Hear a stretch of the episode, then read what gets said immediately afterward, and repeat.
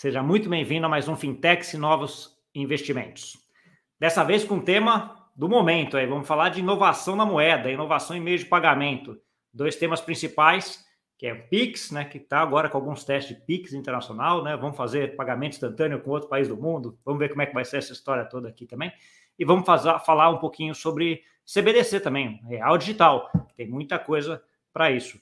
Com quem que eu vou falar? Nada mais, nada menos que o Aristides Cavalcante, que é chefe adjunto do Departamento de Tecnologia da Informação do Banco Central. Tudo bom, Aristides? Tudo bem, Gustavo. Mais uma vez agradeço o convite por estar aqui e a gente começar a fazer esse bate-papo falando sobre a agenda de inovações tecnológicas aí, principalmente na inovação na área de pagamentos.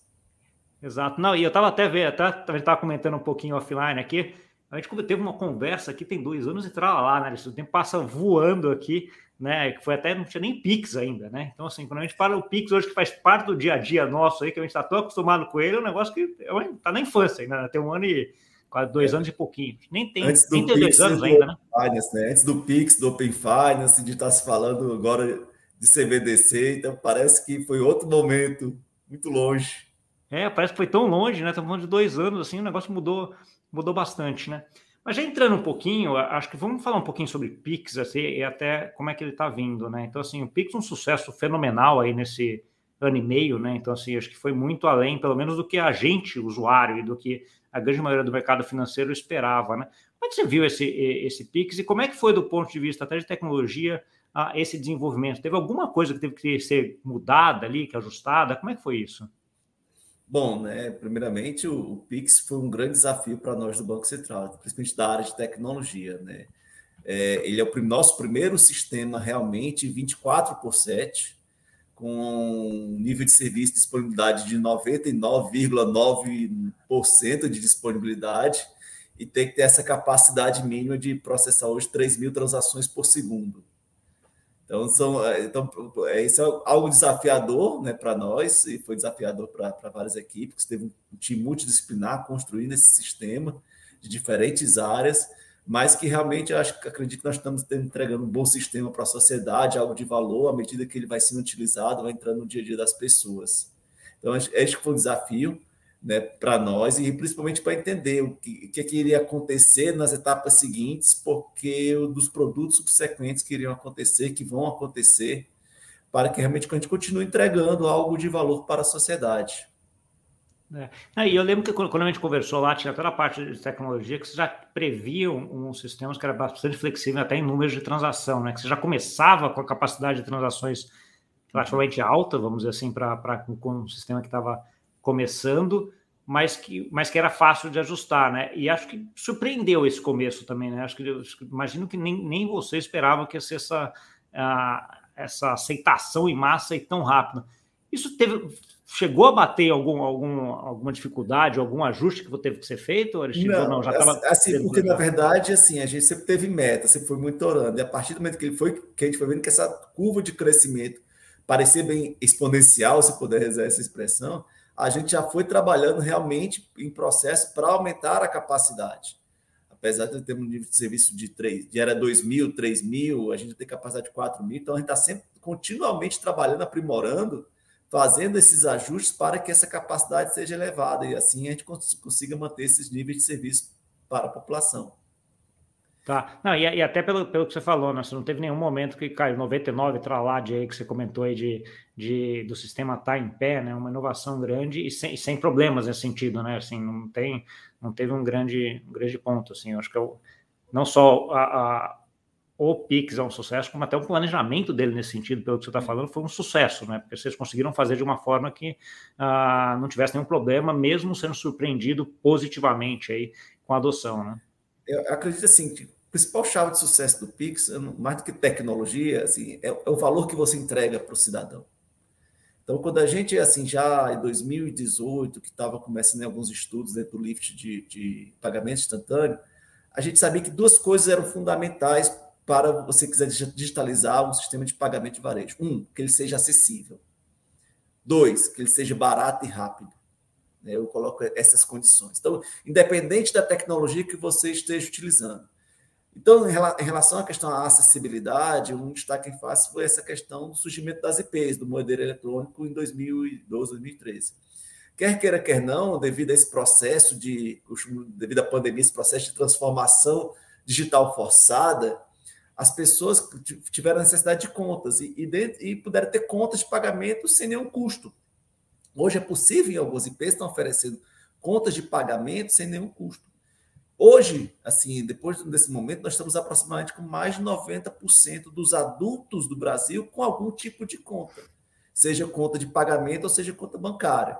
Claro que nosso país ainda tem alguns desafios de inclusão digital. Né? inclusão digital, quando eu falo de inclusão digital, não é só oferecimento de uma infraestrutura em regiões é, mais longínquas, mas também de educação digital. De uma parte da população que precisa dessa educação digital, de aprender como é, é, transitar, como mexer nesse mundo digital e, e ter acessibilidade a esses serviços que estão sendo digitalizados. Então, esse é um desafio, mas hoje já temos 90% dos adultos com algum tipo de conta. E na sim, segunda sim. vertente vê o Pix. Né? A partir do momento que você tem um sistema que você consegue mandar é, recursos tão rápido quanto mandar uma mensagem de WhatsApp e realmente sem custo nenhum para mandar essa mensagem, é algo que realmente foi caindo no dia a dia da população, no gosto da população que tem trazido efeitos bastante positivos para o país. Né? Até recentemente vimos em alguns estudos que o PIX gerou, em termos de benefícios, aproximadamente 5, mais de 5 bilhões de dólares de benefícios para empresas e cidadãos, né? através dessa agilidade, desse fluxo proveniente. É, quer queira, quer não, isso, isso já é algo né, de extremo valor a nossa base, interessante que nos últimos anos, depois do Pix, a nossa base monetária, assim, a nossa base de papel moeda, tá assim, no varejo caiu 13%, que já é um número significativo também, mas assim, o papel moeda é, começa a diminuir a necessidade dele de circulação é, através do, dos vertentes, o próprio Pix. Né? Isso é, acho impressionante. E quer queira, é, não, não... E essa parte de papel moeda é importante, porque o Brasil, é, é, não sei se é ainda, talvez tenha caído, mas era até dois anos atrás que eu lembro do, dos índices, nos, nos, países que ainda tinham uso de papel moeda muito grande, né, Aristide? Então, assim, e acho é... que o Pix vem para ajudar para que isso caia, né? A gente sabe dos custos de papel moeda, da, da, da parte de, de transação, o custo que, que até a Casa da Moeda, o Banco Central, tem para manter e distribuir todo esse monte de papel aí, né? Que em tese com Pix não, e não é só o custo da casa do moeda, né? Porque é um custo de todo o sistema financeiro. É um custo de você, de, dos bancos distribuir para ATMs, do, do, do, do, comerciante, do lojista manipular, contratar segurança, seguros, transporte. Então, tudo isso, isso aí envolve custos é, diretos e indiretos dentro da, da economia que com o Pix, claro, ficou muito mais fácil, ficou muito mais seguro sobre esses aspectos, né? Você não precisa mais de é, muitos lojistas preferem não dar o Pix, já cai na conta, não precisa mais transportar para o banco, né? Então, na hora, né? Não, então, assim, eu, eu, é, eu, lembro de eu viajando até em agosto do ano passado, que eu viajei por uns quatro ou cinco, seis estados ali do norte nordeste do Brasil, pagando tudo com Pix, desde um picolé, o açaí, o almoço, pôr de gasolina, né? Assim, era impressionante, assim né, a, a, aceitação de todo mundo em relação a isso, porque é isso que você falou, né, é fácil, acessível, barato, né, então assim, isso ajuda, ajuda bastante aí a, a aderência. O Pix, uma coisa que eu nunca tentei, mas o Pix dá para fazer alguma coisa offline? Ou tem algum cronograma para ser feito? Ainda não, isso é uma das questões que a gente está analisando, nessa né, possibilidade de, de ter algo offline. A gente sabe que talvez para algumas regiões do país é, talvez seja necessário, principalmente assim Claro, você consegue fazer talvez Pix mais fácil quando uma das pontas está online e outra offline, mais fácil, mas a grande dificuldade é você pensar com, é, em algo onde as duas pontas, né, o pagador e o recebedor estão offline. Isso é, é o mais difícil. Em termos tecnológicos, assim, eu acredito que, por exemplo, até dentro do âmbito de CBDC, é uma vertente que alguns bancos centrais estudam. E aqui eu destaco muito o estudo lá da, da Suécia, do Ecrona, que eles também eu já li alguns estudos dele dessa tentativa até de usar com a CBDC o dual offline não é simples, não é fácil. É. A necessidade para você ter uma, uma, criptografia de hardware para, ter essa, para poder fazer esse dual offline de forma segura, evitando o gasto duplo, evitando falsificações, é, é uma criptografia de hardware que você às vezes não, é, não tem essa criptografia suficiente ainda em nossos celulares para isso. Então, é algo que está se estudando, e não é simples, não é fácil. Então, mas é algo que está, em algum momento, a gente está analisando, está querendo ter umas possibilidades dentro do próprio ecossistema do Pix, vendo tecnologias que estão aí, que podem ajudar com uma aproximação de ter realmente é, a possibilidade de offline mais à frente. Entendi, tá bom. Uma das coisas que lembro do Pix também é um pouco da, da, da, ideia de que começou a ter muita, muito golpe, né? As pessoas sendo sequestradas, aquele negócio todo, e que aí o Banco Central até implementou alguns limites por horário tal, tal. Isso é uma coisa que já estava no cronograma antes ou é uma coisa que teve que ser ajustada pela não, forma de uso? Estava com não, acho que acredito que foi um, assim, um efeito do rápido crescimento, né? Porque quando um rápido crescimento acaba chamando sempre, infelizmente, a atenção de, de, de, de ladrões, né, de, de, pessoas que aplicam golpes, e passou-se a observar essas questões, as circunstâncias dessas, desses momentos, principalmente momentos à noite, e como esses momentos à noite são momentos muito onde, onde as pessoas naturalmente não fazem muito pagamentos de alto volume à noite, então por questão de comodidade, segurança, até para as pessoas terem melhores, passou-se a permitir esses limites é, menores no horário noturno para dar uma própria segurança às pessoas. Não é algo que afeta o próprio sistema, é algo que, que os próprios bancos estabelecem esses limites para os seus, para os seus clientes e assim torna o ecossistema sempre mais seguro. Tá. Qualquer inovação tecnológica, dizer, qualquer inovação tecnológica vai chamar, sempre vai ter entração do golpista, qualquer coisa que surja, é, ah, vê isso aqui. Então, por exemplo, aquelas coisas, não, mande aqui, veja, o Pix está com um, um bug, se você transferir 100 reais para mim, volta 200 para sua conta. Então, sempre tem essas questões, e claro, é papel nosso, juntamente com o mercado, tentar educar as pessoas, tentar chamar a atenção dessas questões, que olha, não é isso, isso é golpe. Mas a criatividade, infelizmente, é algo é, de, de destaque que pode fazer para esses golpes. Então, a, Não, a tá criatividade do brasileiro é um negócio impressionante. Né? É, então, mas a gente está sempre junto com o mercado, fazendo campanhas periódicas, educativas, de evitar links, evitar essas questões aí, proteger suas senhas e assim por diante.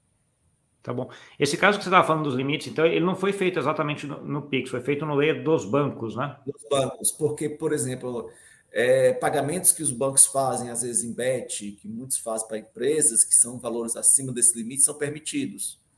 Então, uhum. tipicamente, situações onde algumas empresas já estão pagando os seus funcionários determinados dias as folhas salariais, que são feitas às vezes da madrugada, são fora desse limite. Então, a camada de proteção ler foi, foi direcionamento para que os, os provedores, os PSPs, bancos e IPs, fizessem para dar maior segurança aos seus clientes. Tá bom. Quando a gente vê o Pix, então, assim, você já comentou um pouco de ter esse Pix offline como sendo um estudo mais para frente. Aí, né? Eu lembro do, até do presidente Roberto Campos comentando um pouquinho sobre o Pix ser só quase a pontinha do iceberg, né? Que a gente está vendo, tem muita coisa para baixo. Comenta um pouquinho do que, que, tá, que, que é desenvolvimento, o que, que vai ter aí, o que a gente pode esperar do Pix, e até já colocando aqui até uma pergunta, direcionando talvez um pouco, assim, o Pix vai ser como uma moeda programável? Eu diria o Pix é, é uma tecnologia de pagamento programável. E aí, muitas vezes, assim, é, é o mais característico com essa diferença: pagamento programável da moeda programável. O pagamento programável é quando você tem um, um, um sistema de pagamentos, onde você começa a ter interfaces padronizadas que permitem essas capacidades de outros sistemas interagirem e desenvolver inovações. Então, os registros da, dos débitos e créditos das instituições ficam no Banco Central, mas gente tem as interfaces, APIs, que são construídas. Um exemplo, por exemplo, a iniciação de pagamento dentro do Open Finance é uma interface de pagamento que vai permitir você, por exemplo, no futuro, ter é, consentir que alguém, um e-commerce mais diretamente, é, já pague diretamente, você autoriza que ele faça o débito da sua conta para o comprador então, isso são possibilidades que vão, estão, já estão acontecendo dentro da, da filosofia de pagamento programável.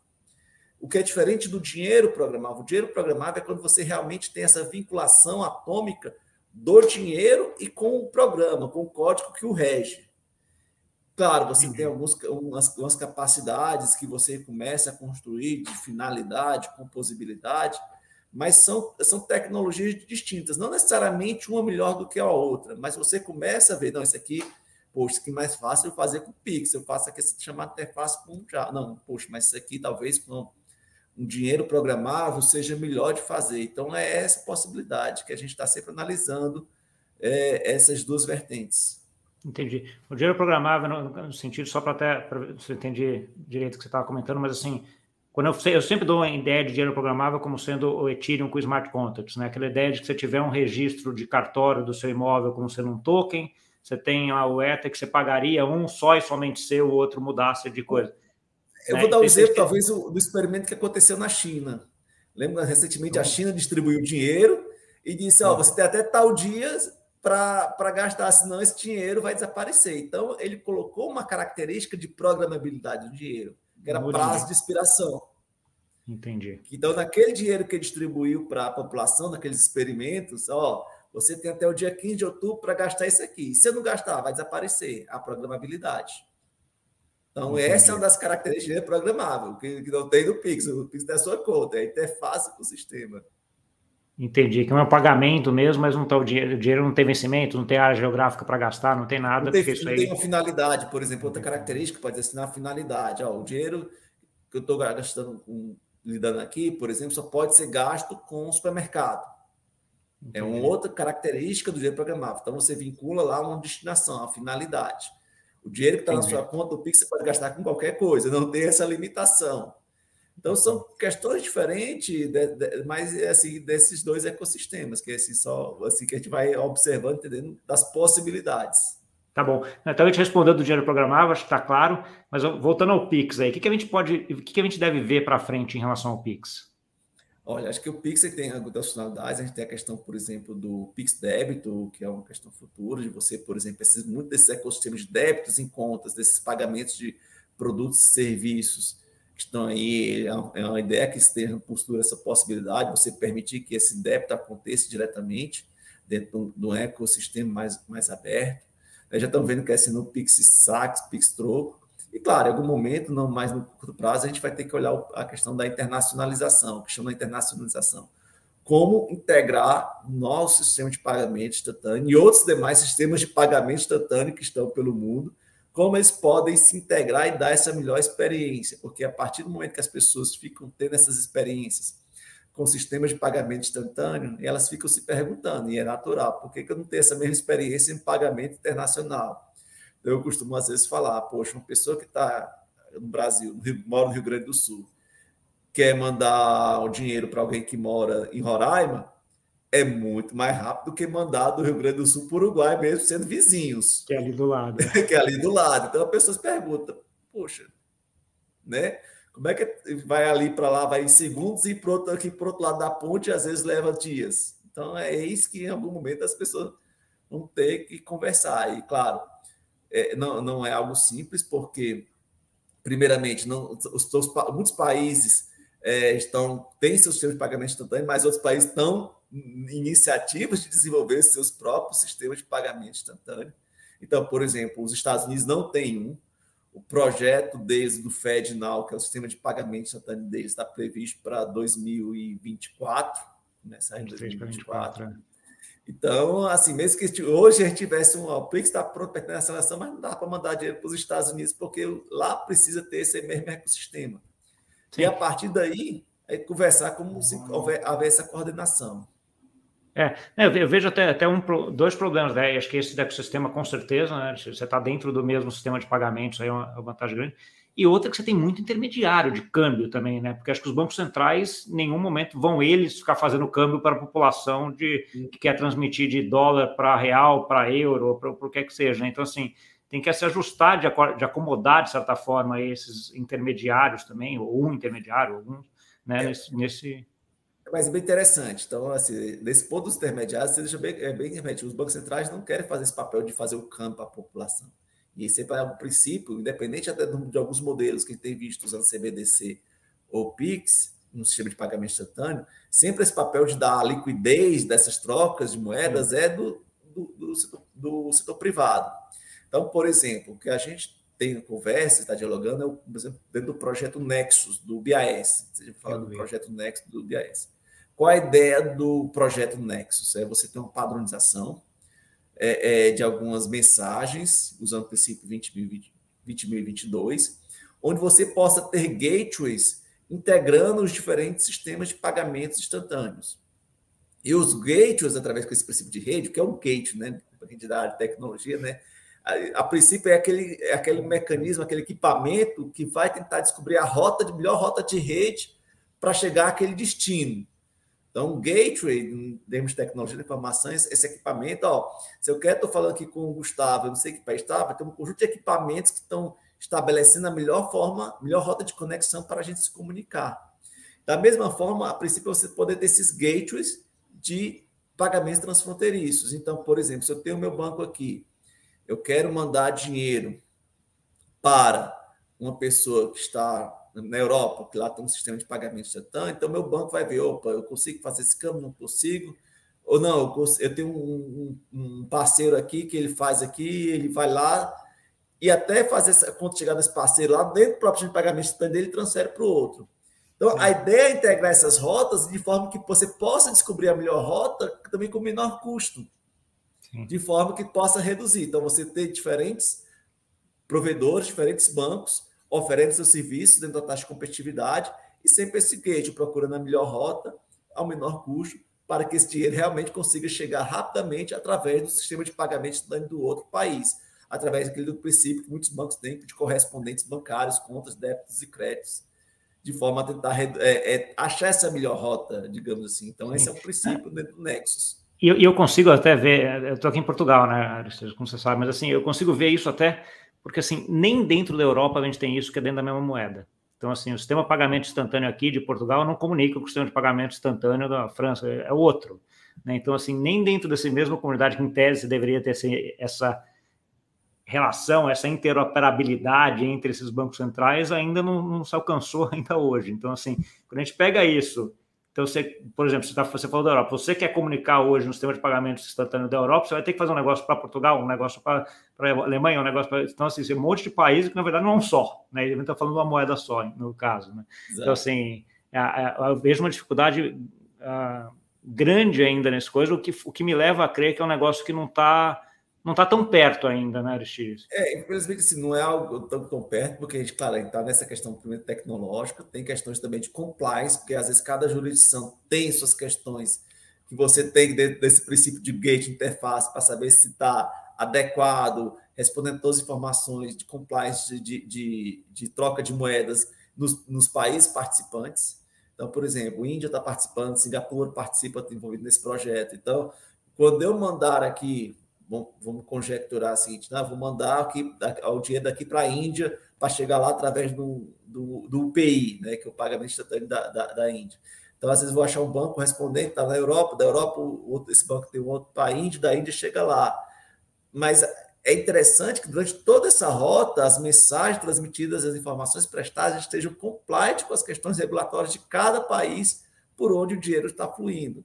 Então, essa é uma questão também que tem muito diálogo, muita integração, é, conversas entre os bancos centrais. É, necessidade de coordenação, de colaboração, né? porque não tem um que vai dizer, ó, como o Banco Central fez, o bancos, nós vamos fazer, a data é tal, tem que fazer isso, tem que fazer aquilo. Então, o processo de governança que às vezes o Banco Central foi conduzindo até fazer o PIX. Aqui não tem um, digamos assim, fazendo esse papel. O BIS, claro, está facilitando esse processo, mas não tem um que diz assim, ó, é isso, é tal data, tem que estar tá pronto isso, tal data está pronto aquilo.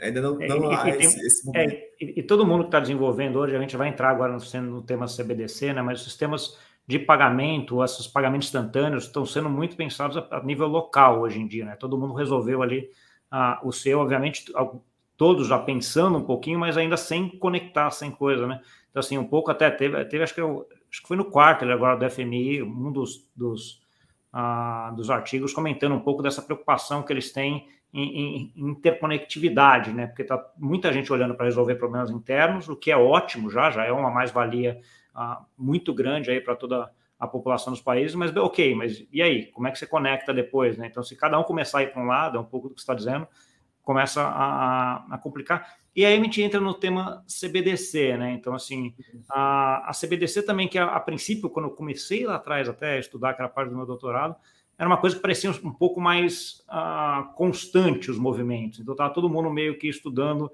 uma CBDC de varejo, daí todo mundo meio que abandonou um pouco aquela ideia da CBDC de varejo, né, do, da pessoa ter direito diretamente ao Banco Central, né, indo para modelos mais CBDCs, que eu chamo de atacado, né, então ficar um comunicado ali entre os, entre os bancos, os bancos centrais, e, e os bancos acabam emitindo, sei lá, uma stablecoin, não sei como é que a gente chamaria, mas a, em relação a coisa, isso que até afeta pouco do ponto de vista econômico, porque você acaba não mexendo com até com um multiplicador bancário. Como é que você está vendo essa discussão de, de CBDC hoje em dia?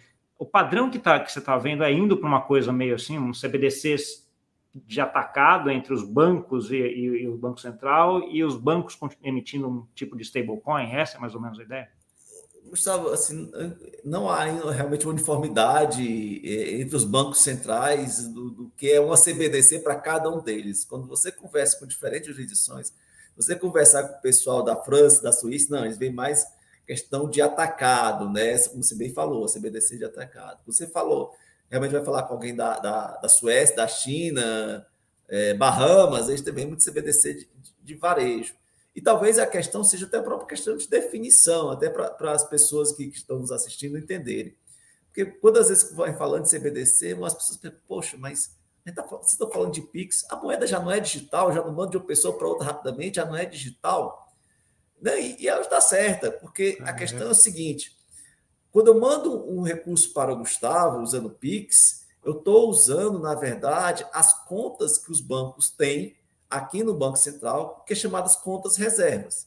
Então, por exemplo, se o meu banco A, eu, eu trabalho com o banco A, o Gustavo trabalha com o banco B, eu quero mandar para ele um Pix, assim, meu, eu faço o comando meu banco, meu banco manda uma mensagem para o Banco Central dizendo assim, ó, transfira da minha conta reserva de A para B, sabendo que esse, esse, esse recurso aqui é destinado ao Gustavo, que é correntista do banco B. O banco B recebe, eu aceito, beleza, fechou a transação. Então, todo o nosso princípio, sistema de pagamento, o PIX, é baseado no princípio de contas reservas. E aí, até é interessante, o, BAS, né, num, num artigo em 2000, estou lembrando agora, 2020, por, por aí, ele deu o conceito seguinte: ó, CBDC é uma moeda digital de banco central diferente de contas reservas. Ou seja, ele não disse o que é, ele disse aquilo que não é. E, e, quando você vê esse arranjo de possibilidades, tem diferentes possibilidades: CBDC atacado, CBDC varejo, conta. Então, é algo que, e, e, como não tem um conceito uniforme, cada banco central está tendo a sua percepção. Está trabalhando com uma vertente de, de CBDC, seja de atacado, ou de CBDC de varejo, como, como a China. Então, não há essa uniformização para a gente. Não há uniformização entre a comunidade de Banco Central. Sim. Tinham uma discussão que eu lembro até, de, de, de, até entrando um pouco no que você está comentando, né? Que é o que eles chamavam de account-based CBDC, né? E token-based, né? Uma CBDC baseada em contas, né? Que é pouco de que mudaria pouco o sistema que a gente tem hoje, né? E uma CBDC baseada num token, né? Que seria mais diferente do que eu tenho lido. Tá muita, tá todo mundo meio que olhando para essa CBDC com contas, né? Um pouco do, da, do, do que você estava comentando aí, menos do, do, do, que o token, né? Mas é o que você falou, ainda está tendo muita, muita discussão. Uma das coisas que sempre fala também, Aristides, é um pouco quando a gente vai entrar real digital, né? Que seria a CBDC uh, do Brasil, né? Uh, um pouco do que muita gente fala, ah, o real digital nada mais é do que uma um upgrade ou uma continuação do Pix, né? Uh, como é que se vê isso daí? O real digital é o Pix ou não? É uma coisa totalmente diferente? Eu acho que, na verdade, ele, é, ele é uma coisa diferente, porque, veja, o Pix é um sistema de pagamentos baseado em conta reserva. O que é que a gente está propondo? Será que é realmente uma outra forma de dinheiro de Banco Central, diferente de conta reserva, realmente vai trazer alguns benefícios? Para quais casos de uso? Para que situações?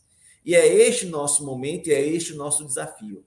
É olhar realmente uma nova forma digital de dinheiro de Banco Central, além de prover um sistema de pagamentos instantâneos.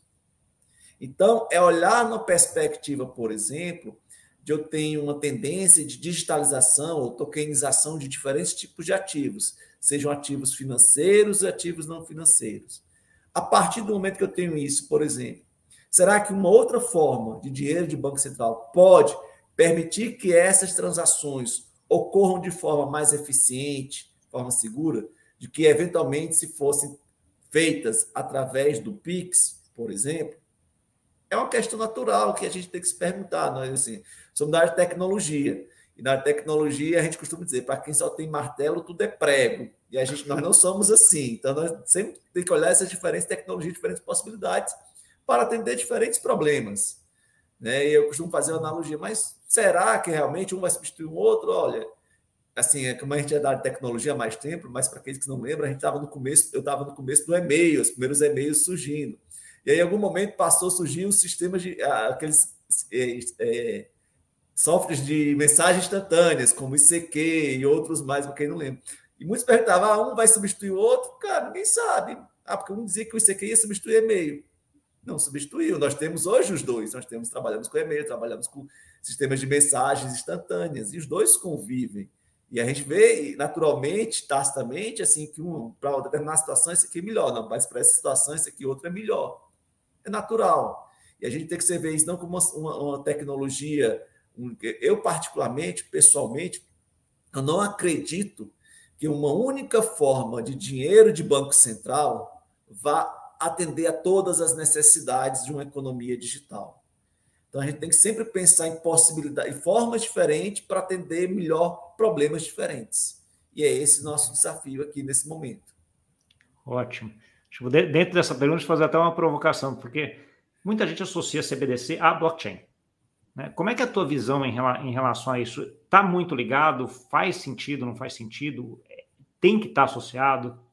Talvez assim, a gente tenha que olhar mais intrinsecamente ao, ao blockchain, mas é talvez a questão de você possibilitar essa questão da tokenização, dos chamados smart contracts, dessa questão do, das trocas de ativos de forma mais seguras e eficientes, porque infelizmente, é assim, claro que sempre o processo na hora de comprar e vender ativos tem a, tem a burocracia, infelizmente, no país hoje. Você tem processos cartoriais, processos burocráticos que muitas vezes tornam o custo da troca de ativos alto. E são processos que você olha, cara, são processos automatizáveis. Não é que não tem tecnologia? A partir do que você digitaliza, tem essa figura de um contrato inteligente. Será que se possibilita a melhor troca? Facilita? Inerentemente pode haver blockchain? Pode. Talvez, e aí interessante, o grande mistério, é que como nós estamos um, um país, uma economia muito ampla, nós vamos ter diferentes redes de varejo. Eu falei redes de varejo, redes de mercado. Não vai ter uma única plataforma. Então, talvez o nosso desafio é pensar o seguinte: poxa, eu vou ter uma rede aqui negociando, por exemplo, ativos é, financeiros, outra rede negociando ativos não financeiros.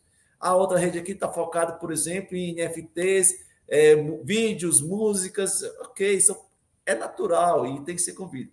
O grande mistério é como eu desenvolvo a plataforma que dê suporte a essas diferentes redes de forma a permitir intermediação, permitir o desenvolvimento de soluções inovadoras, mas que dê suporte, que facilite o desenvolvimento dessas diferentes redes.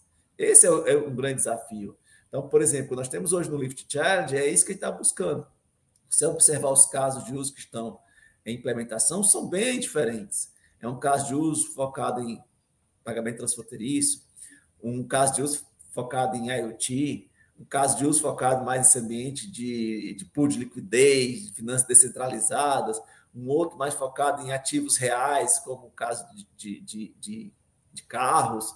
Então, nós estamos diferentes e a gente observando os casos de uso, a gente tem diferentes potenciais, parece bem interessante. Então, se eles realmente prosperassem, realmente trazerem, como é que a gente pode criar uma CBDC que dê suporte a todos esses casos de uso? Entendi. Então, é esse é o nosso desafio, assim. Ótimo. E quando você vê o desenvolvimento, eu sei que você participa de várias uh, conferências, várias discussões internacionais sobre CBDC também, Aristides. Um dos pontos que sempre eu vejo falar é um pouco de controle de Estado, privacidade, e, e eu vejo isso muito diverso entre vários países do mundo, principalmente quando a gente está vendo Ásia, uh, Ocidente e Oriente, vamos dizer assim, uh, de modo geral. Como é que você está vendo essa discussão em relação a isso? Eu acredito assim, porque, primeiramente, tem um fator cultural é, é, é, claro, cada país tem um, tem um peso, dá um valor à privacidade diferente de outras. pessoas, naturalmente, dão, dão, dão valor diferente. Então, é diferente na China, na Europa, nos Estados Unidos. O, o segundo fator é a questão da associação, eu costumo chamar da associação mental. Quando a pessoa fala associação mental, assim, a, assim, ah, a associação CBDC, ela pensa às vezes no, no papel moeda. E quando ela quer e ela fica querendo, não, tem a mesma privacidade de papel moeda, mesmo talvez que algumas questões de privacidade de papel moeda sejam mais efeitos colaterais negativos que questão de realmente pensar em tempo de projeto, com funcionalidade de tempo de projeto. O que, que eu costumo estou falando? Porque, na verdade, o que a gente tem que pensar é o seguinte: nós estamos para um mundo digitalizado, onde nesse mundo digitalizado a gente vai ter que equilibrar a privacidade, equilibrar mecanismo de prevenção à lavagem de dinheiro, combate ao terrorismo. Então, o arcabouço que, que, meu, que, na minha opinião, há se discutir é qual o arcabouço desse equilíbrio de pagamentos digitais no Brasil. Então, hoje, por exemplo, e aí eu volto, é, é, no PIX tem, tem esse arcabouço regulatório de privacidade, que, de sigilo bancário, proteção, que é uma infraestrutura de pagamento, infraestrutura pública de, paga, de dinheiro digital. Então, essas premissas que permeiam também serão as premissas que serão levadas para uma CBDC, que deverão balizar uma CBDC. Eventualmente, como uma sociedade, a gente, em diferentes momentos, vai querer rediscutir questões. Não, precisa ter mais controle, não precisa ter mais privacidade, mas sempre procurando esse equilíbrio de acordo com as nossas cidades. Então, é, é algo que as pessoas, às vezes, em outras jurisdições não se preocupam. E é até interessante é, é, é, que eu vi algumas discussões, algumas pessoas, por exemplo, é, e fazem provocações, né? Assim, por exemplo, há um representante do Banco Central da China, mas ah, e a privacidade é, da CBDC chinesa? Tará? E ele pergunta, ah, mas como é que é a privacidade do seu cartão de crédito? Como é que é a privacidade do, da, da sua transferência bancária? Cara, não, tem, por quê? Não tem nada a ver, não, tem tudo a ver. Né? A, a, a, o que rege um vai ter que reger o outro, e essas são questões. É claro que, por exemplo, eventualmente, no caso da China, ele até eventualmente, ó, até abaixo de determinado valor, é, é, ele, ele, flexibiliza lá os mecanismos de, contra, de, de prevenção e lavagem de de controles, de your customer, abaixo de determinado valor, valores bem baixos. Mas é porque ele está definindo os parâmetros de mecanismos de equilíbrio de privacidade e combate ao terrorismo. E é isso que toda e qualquer jurisdição vai ter que fazer e o que for definido dentro desse ecossistema digital, levar para as diferentes formas, para não ter essas assimetrias. Não pode ter essas assimetrias desses controles da privacidade. Sim, esse ponto é importante. Eu até conversei com a Tamara, que está na Associação do Euro Digital aqui, que está no processo do, do, do, do euro, de a CBDC do euro, né? Um dos pontos que ela comentou é exatamente isso, que você vai colocar esses controles em camadas, o que faz sentido, né? Você não precisa ter o mesmo nível de escrutínio numa transação que vai gastar 10 reais de uma que vai gastar 100 mil reais. Né? Acho que é diferente a, a ideia aqui e, a, a e, e, o ajuste. Né? A, às vezes o papo está ótimo, eu tenho coisa, mas eu tenho aqui um tempo mais ou menos para gente, a gente fazer. Uh, eu queria só fazer um ponto em relação à China que você conversou. Grande parte das inovações na fronteira, vamos dizer assim, desses testes de CBDC que a gente está vendo, acaba vindo de lá, pelo menos que eu estou vendo hoje. Não sei se é é a tua visão também. Ah, você acha que essa parte da privacidade, de um governo centralizado, é, ajuda também você a fazer uma inovação talvez mais rápida, fazer testes mais rápidos? É esse o grande diferencial deles nesse eu, sentido? Eu, eu, acho que talvez o grande diferencial para a inovação ser mais rápida é, é a questão da governança dessa inovação. E a da governança dessa inovação, muitas vezes passa por ter a liderança de um, às vezes, de uma entidade regulador, dizendo exatamente aquilo que realmente vai trazer o diferencial e como vai ser o plano de estratégia para ser feita aquela inovação. Então, a, a China, e, e, e, a minha visão, claro, minha visão particular, é que ele realmente passou a sentir a necessidade dessa visão da CBDC, dessa, dentro dessa perspectiva de oferecer uma forma digital de pagamento, e aí o caso deles é mais focado realmente em pagamento instantâneo mesmo, alternativa aos arranjos, dois arranjos privados lá que tem o duopólio. Que estavam dominando isso. Que é o LP e, e, o chat. Então, a partir do momento que você tem uma economia digitalizada, que os pagamentos estão concentrados nessa digitalização e você só tem duas grandes empresas resultado com quase 90% do mercado, você acaba que tendo essas duas empresas é um risco sistêmico se você não tem nenhuma alternativa para isso. Sim. Então, a China está dentro dessa perspectiva e, e é natural oferecer essa infraestrutura pública, digital, acessível, de pagamento, de varejo. Né? E no caso aqui, no nosso caso, tem o Pix. A mesma questão, por exemplo, se você olhar o caso da Suécia. Quando você olha a Suécia, a Suécia vai conversando, eles estão com essa preocupação. Já que lá, por exemplo, já tem situações que o papel moeda não é aceito, e, claro, pagamentos digitais são mais acessíveis, não só cartão, mas também tem um arranjo lá do Swish. Que é privado também. É. Que é privado também. Então, como é que fica a acessibilidade dessa infraestrutura pública de pagamento digital? Porque você evita que tenha só um ente dominando esse mercado. Então, a ideia é essa: você permitir uma infraestrutura pública e, mais do que isso, uma infraestrutura pública que permita competitividade.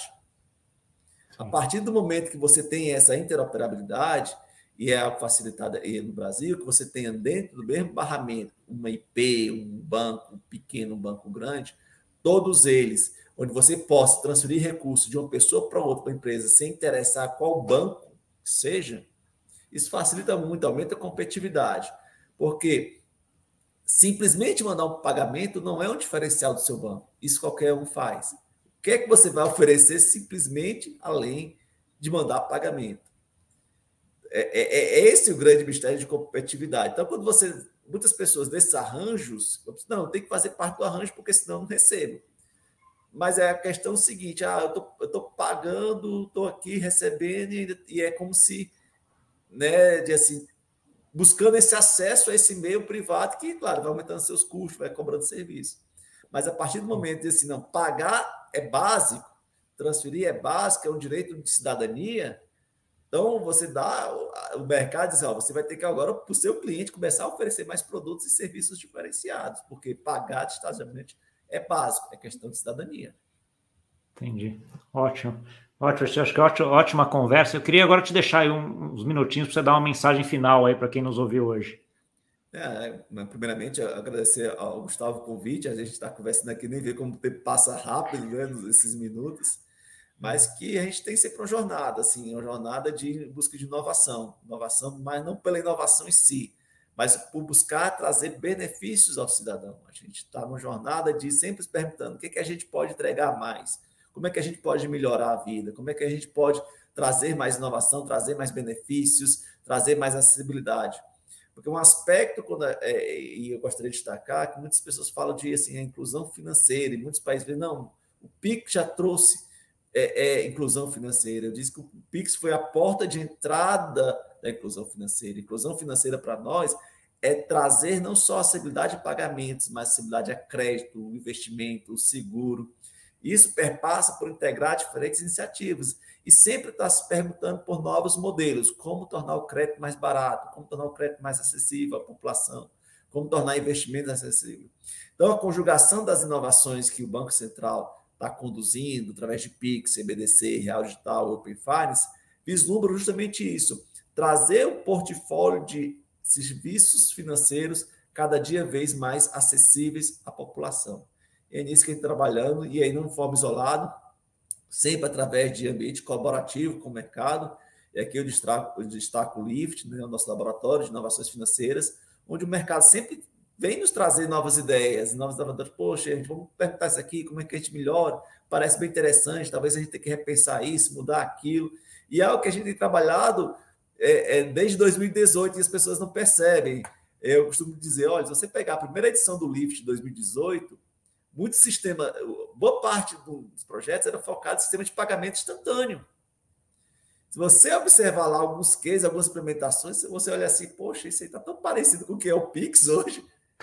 Então, são momentos de interação que a gente tem a oportunidade de saber as limitações e as potencialidades da tecnologia, benefícios e riscos. Mas através desse ambiente é colaborativo, que é onde a gente aprende muito com os outros. Eu acho que sempre você tem que se colocar nessa posição de estar aprendendo sempre. Né? E quando você sempre aprende, você consegue dar um passo à frente.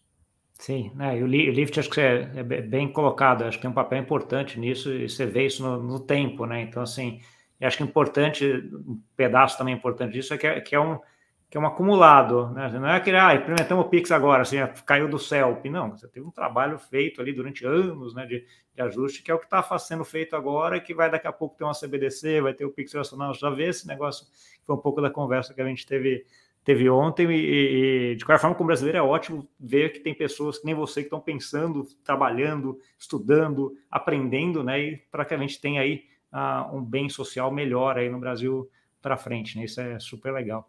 Uh, eu agradeço, obrigado pela, pela conversa de novo.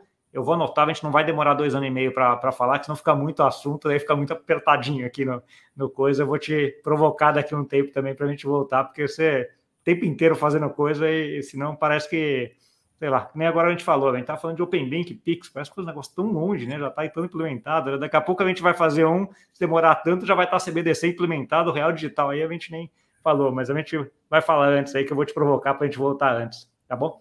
Obrigado e Obrigado. parabéns pelo trabalho aí, Aristides. Eu que agradeço a todos que trabalham aqui no Banco Central pelo reconhecimento. Obrigado. Valeu. Para você que nos viu, isso aí, papo de primeira, brasileiro fazendo uma coisa muito legal aí no Banco Central para ajudar todos, né? A gente tem aí o Pix implementado, o Pix Internacional, CBDC real, assim, dando exemplo para o mundo de como faz um sistema financeiro e como atua nessas inovações da moeda, tá bom? Obrigado aí pela audiência, não esquece de compartilhar com aquele amigo e amiga que gosta desse assunto, de dar o like aqui, dividir com todo mundo aí, que é um papo bem interessante aqui, e até semana que vem. Tchau, tchau.